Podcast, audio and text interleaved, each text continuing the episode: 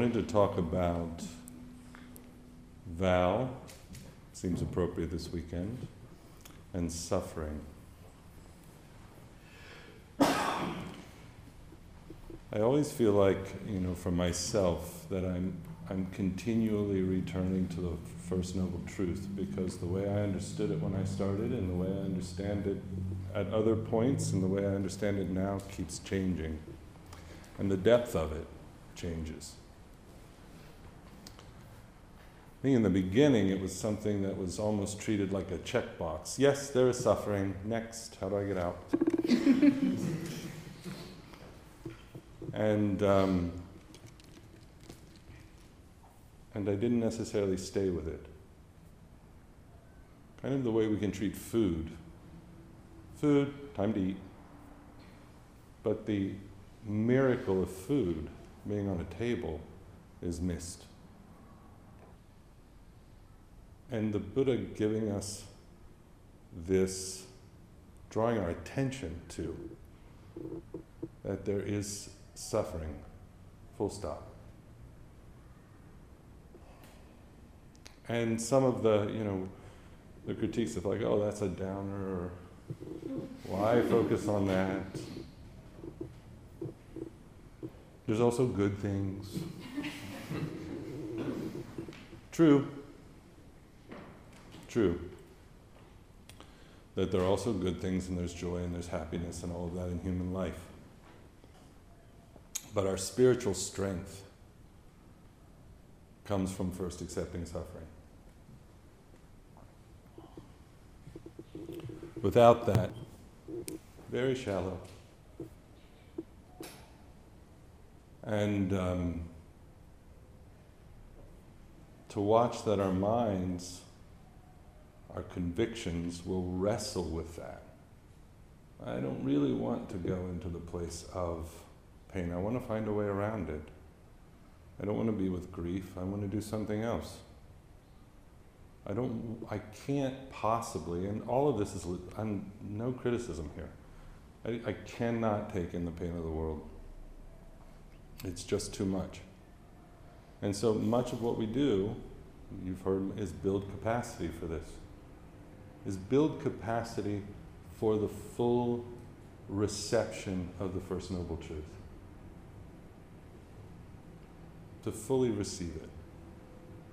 And interestingly, we have to kind of do the other stuff to return back and receive it more deeply. And then we have to practice for a few years and then go back and receive it more deeply. And there is, you know, the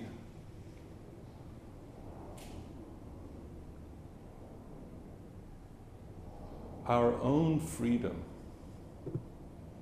from the unnecessary generation of suffering for ourselves never does away with the fact that there's suffering in the world. In fact, our own freedom from the generation of suffering for ourselves opens up the receiving of the suffering of the world. As soon as we're, you know, when, when we're no longer doing it to ourselves, the heart's now available for the suffering of everyone,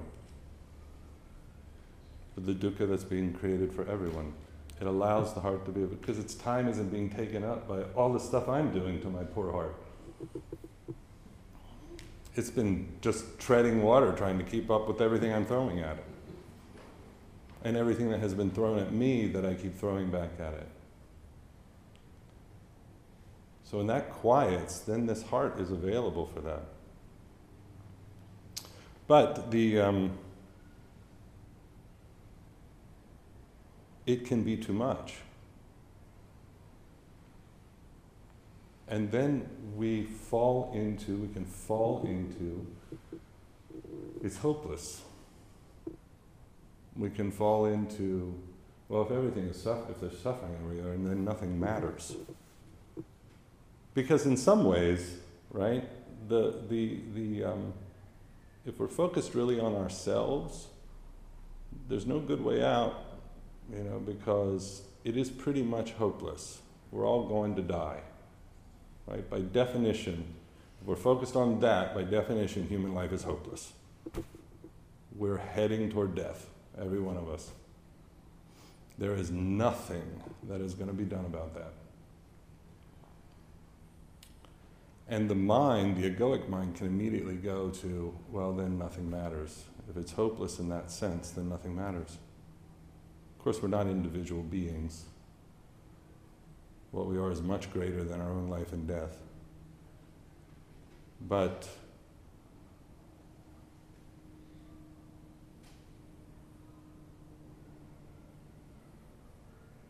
the mind of ego will reduce everything to my own sustainability.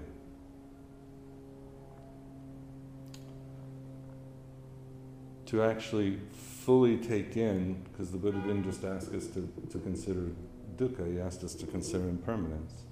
To fully take in impermanence, to not resist impermanence, to allow that to be the ground. To allow dukkha, our recognition of dukkha in the world, to be the ground again, our mind can say, well, this is hopeless. Nothing's lasting. I'm heading toward my death. And Buddhism, in some ways, doesn't really focus on hope very much. In fact, there are two ways we talk about hope, and I want to distinguish them. Because I think in this moment in time, the ground of suffering is really important for us to find strength. Accepting the ground of suffering is really important to find the strength we need in this time. And the, um, we talk about hope in two ways, and one the Buddhist tradition would just kind of toss out as delusional. For example, I hope that something will happen in accord with the way I would like it to happen. that hope not so helpful.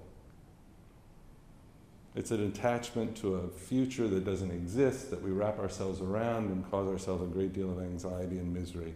But it's not the only way we talk about hope. The other way we talk about hope is the first flower at the end of winter, or when a child is born, or when someone is ordained, that there, it brings hope into the world. But that kind of hope isn't attached to a particular outcome. It's more like it connects us, it reconnects us to potentiality, to possibility. That seems to be necessary for us to survive. We don't do well without potentiality. In fact, you know, we, I talked about this before. We need the very notion of future generations to be alive. We're dependent on them. In this moment, we're dependent on the very idea of them to be alive. And so, this potentiality is something that is important, but the way Buddhism comes at that is, is very interesting because it's not about, oh, how do I find hope again?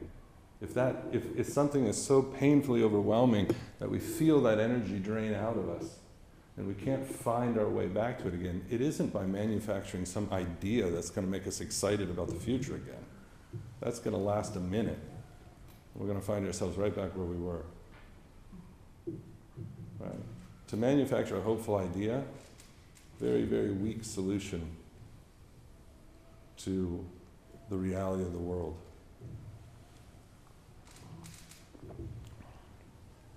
Instead, where Buddhism tends to go is vow, right? Which is to recommit ourselves to that which builds that energy back. That which actually builds character and capacity and ability to meet suffering without collapsing. Right? To take up practices, to sit meditation and so on, but for our hearts to reconnect to vow now, the paramitas technically are not vows. I treat them that way, but we don't necessarily vow the paramitas, but I want to include them here because I think they're a really useful pathway to understand what it is to deepen this potentiality that isn't about a kind of more shallow or saccharine notion of to be hopeful, right? But to actually deepen the, that in us because what are we asked to do, right? We're asked to cultivate generosity. So it's interesting for me when I'm feeling depleted or there's a sense of hopelessness. Which one of the paramitas are the ones that I need to look at? Usually all of them.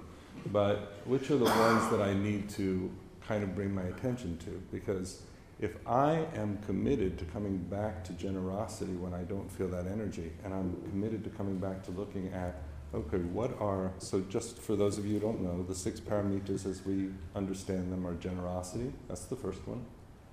The Buddha said for lay people, generosity is the entry. That's the thing you practice first. Because it, among many other things, like caring for the community, it also goes right after self attachment. And then we're asked to look at behavioral discipline, morality, shila. Like, what is, what is our behavior in this current time? Is it wholesome? Am I treating myself with wholesomeness or am I doing things that are destructive?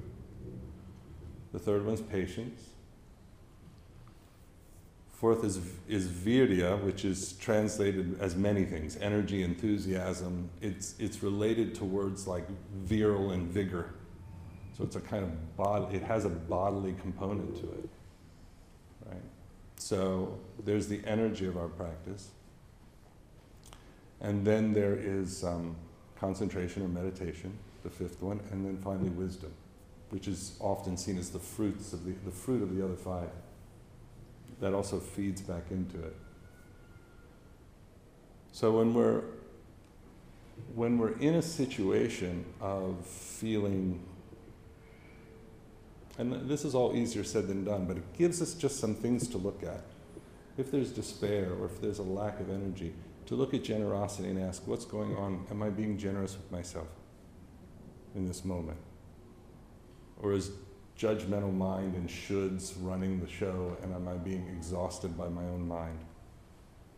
Am I being generous with other people right now? What is happening in that situation? Because generosity, for the first, the first flower of spring requires the generosity of the entire earth. And our own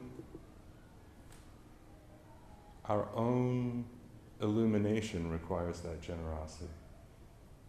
Right? Our own lifting of our life, of our capacities, of our heart to meet the world requires generosity, requires the cultivation of generosity. That, and then to look at what happens with our. Um, I, I always cringe a little bit at the translation of the word moral just because of its baggage, but, but to look at the way that we are treating ourselves in the world in terms of behavioral discipline. Are we disciplining the mind not to treat ourselves with cruelty, not to feed doubt, not to um, be involved? Because if we're doing it to ourselves, we're doing it to others. If we're doing it to others, we're doing it to ourselves and, um, and to really note the way that we are framing life. Speech is a big part of it, including thoughts in just, as just internal speech. How are we talking to ourselves? How are we involving? What are we doing in that moment? To look at it and just ask what's wholesome and what are we doing during the day? Which really feeds in actually to, to um, well, that's the fourth one. I want to talk about energy and virya too. And then patience. Am I patient with myself in the world? Am I patient with what's going on? It doesn't mean that we're just accepting it outright and we're saying it's okay and we're writing it off. But that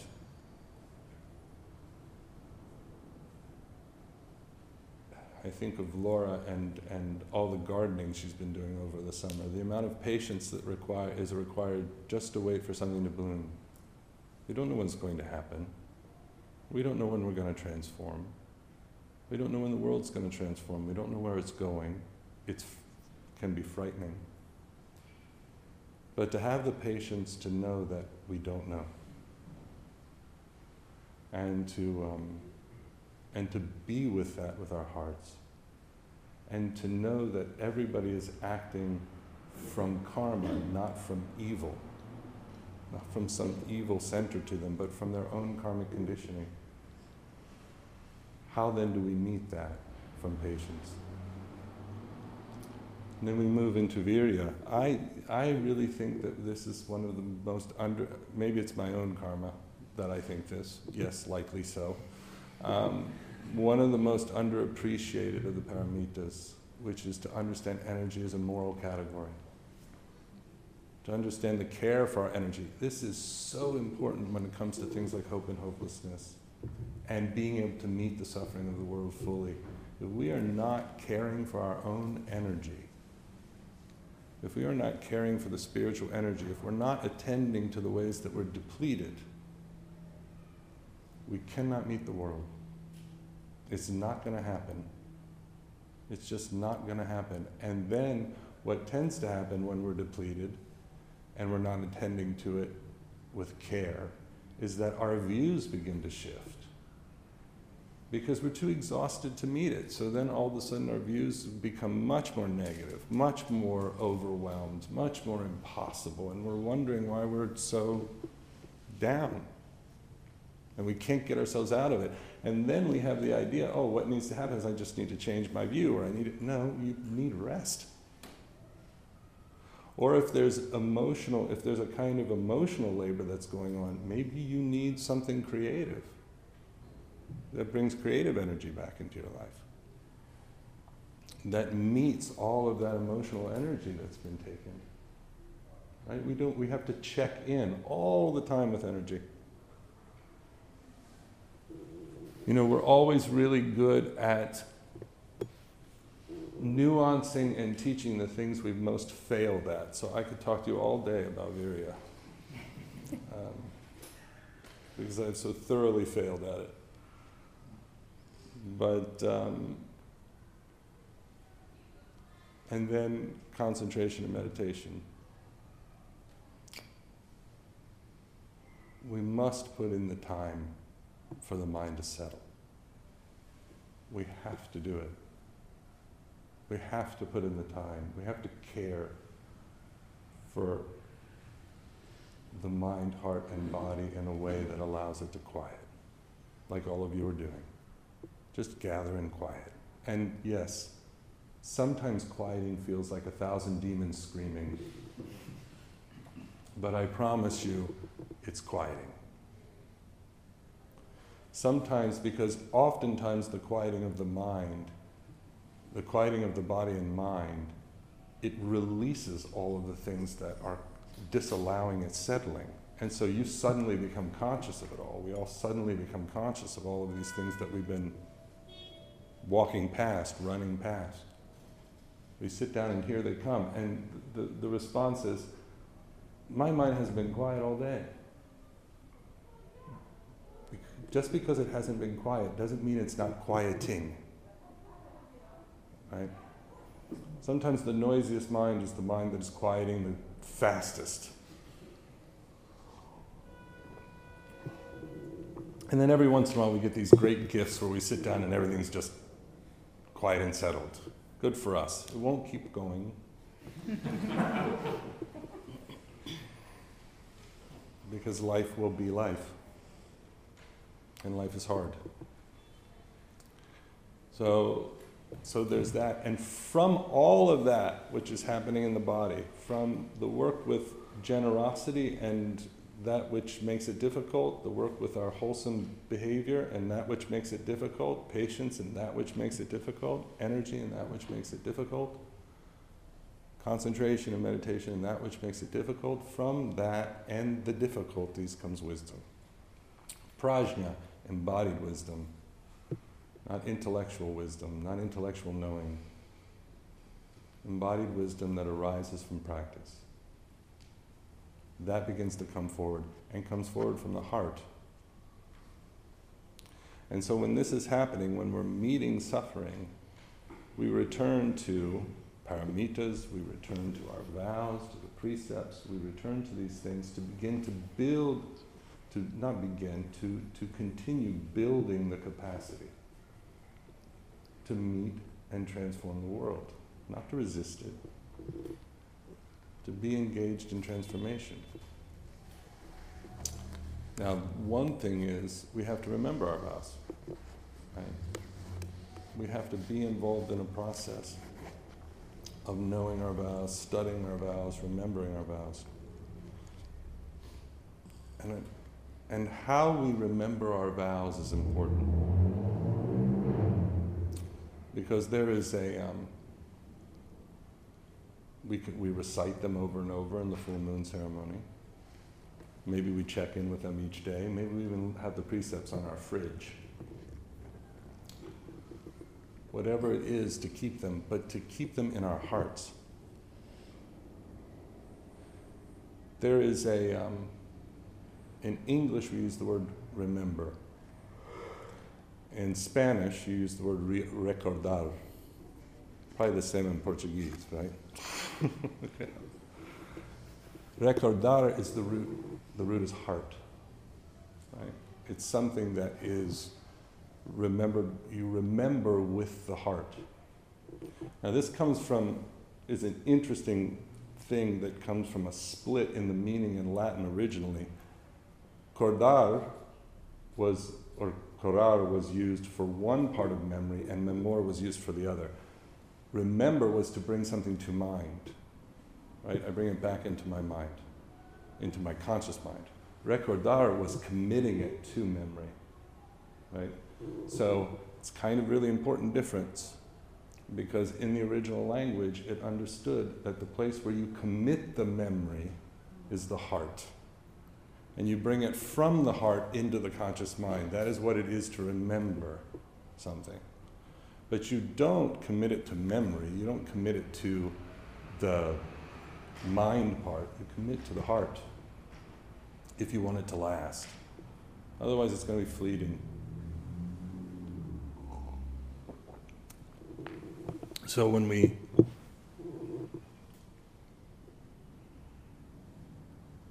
sit, in some ways, zazen can be understood. It can be understood in many ways. But in one way that zazen could be understood is that we are committing the world to our hearts. When we're allowing everything to rise and fall, we're not grasping onto anything. It doesn't mean that it doesn't matter because we're letting it come and go or because we're not grasping onto it.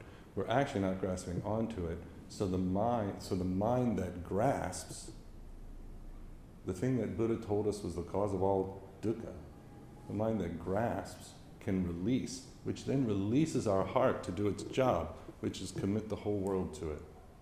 Commit itself to the whole world, commit the whole world to it. Can I live every moment of my life committing the entire world to my heart? Everything that is arising, I'm committing to my heart.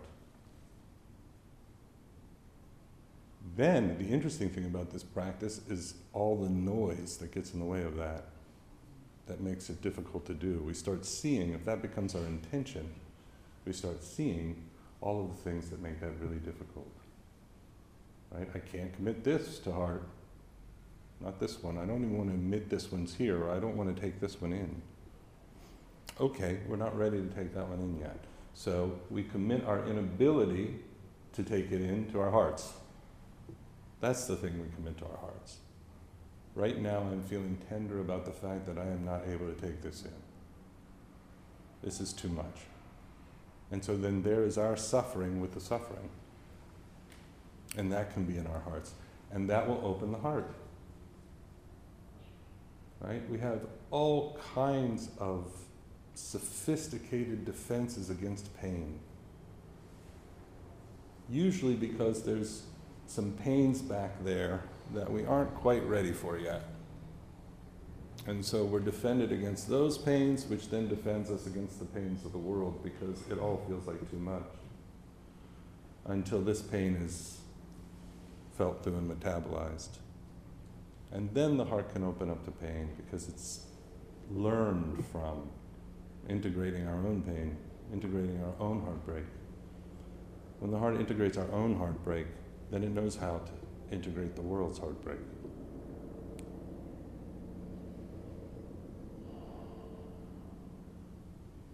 But all of this is built, in my experience, built over time from a heart centered zazen.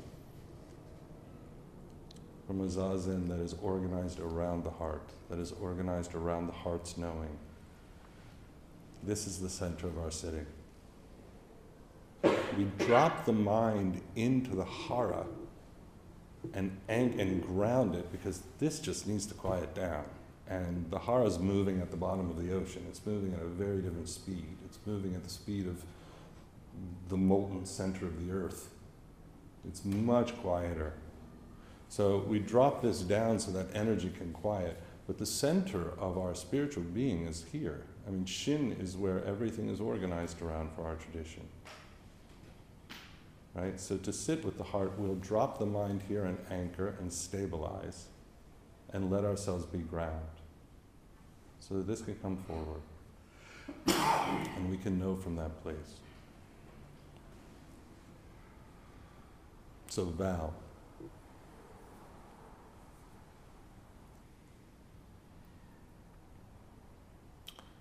Vow is committing that which most cares for our liberation to our hearts. And our way of doing this, that which most cares for our liberation and the liberation of all beings, which is also compassionate for ourselves and compassion for all beings, which means acting, acting in a way, not just watching, acting in a way that relieves that suffering. All of that together liberation, compassion, acting to relieve suffering, all of that coming together that is the thing, that is what we're committing to heart. And we commit these various vows not killing, not stealing, etc. Living for what is good, living for the liberation of all beings. We commit these to vows so that that is where we come from, that we live from vow. Eventually, over time, if we're with this practice a while, our life is to live from vow. But vow is really nothing more because we come from a Buddha nature school. Vow is really nothing more than the clarified heart. All the scaffolding that has blocked it has been taken down. The heart is liberated. Vow comes to life, and we can live from the in vow. It's now the center of our activity, it's the center of our voices. It's the center of the way we speak. It's the thing that is fueling what we are. It's our very presence.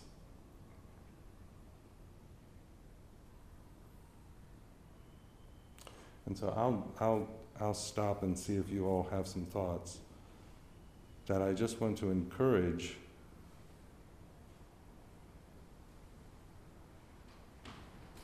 two things. Sitting with the heart at the center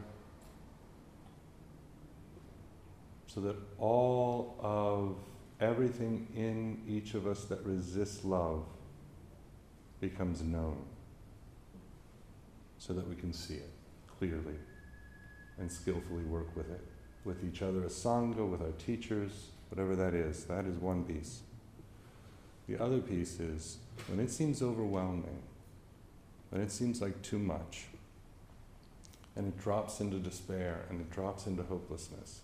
Ask, go back to the Dharma, go back to the paramitas, go back to the practices, and just ask a few simple questions, which is how am I taking care of myself in this moment? How am I actually caring for my own generosity, for my own wholesomeness, for my own um, patience and energy and meditation practice and so on? How am I how am I caring for the capacities that give me the strength to meet suffering? Because we cannot just will it, it is too big. We have to care for the capacities that make it possible. And we have to compare, we have to care for those capacities in communities of people who have the same intentions to care for those capacities. You all care for my capacities by mirroring me. You care for my capacities because you care for yours. And then I'm inspired by that. And that keeps me going. I'm inspired by Sangha, and Sangha is that which allows me to continue. If I were doing this on my own, it would have gone a long time ago. It would have fallen over.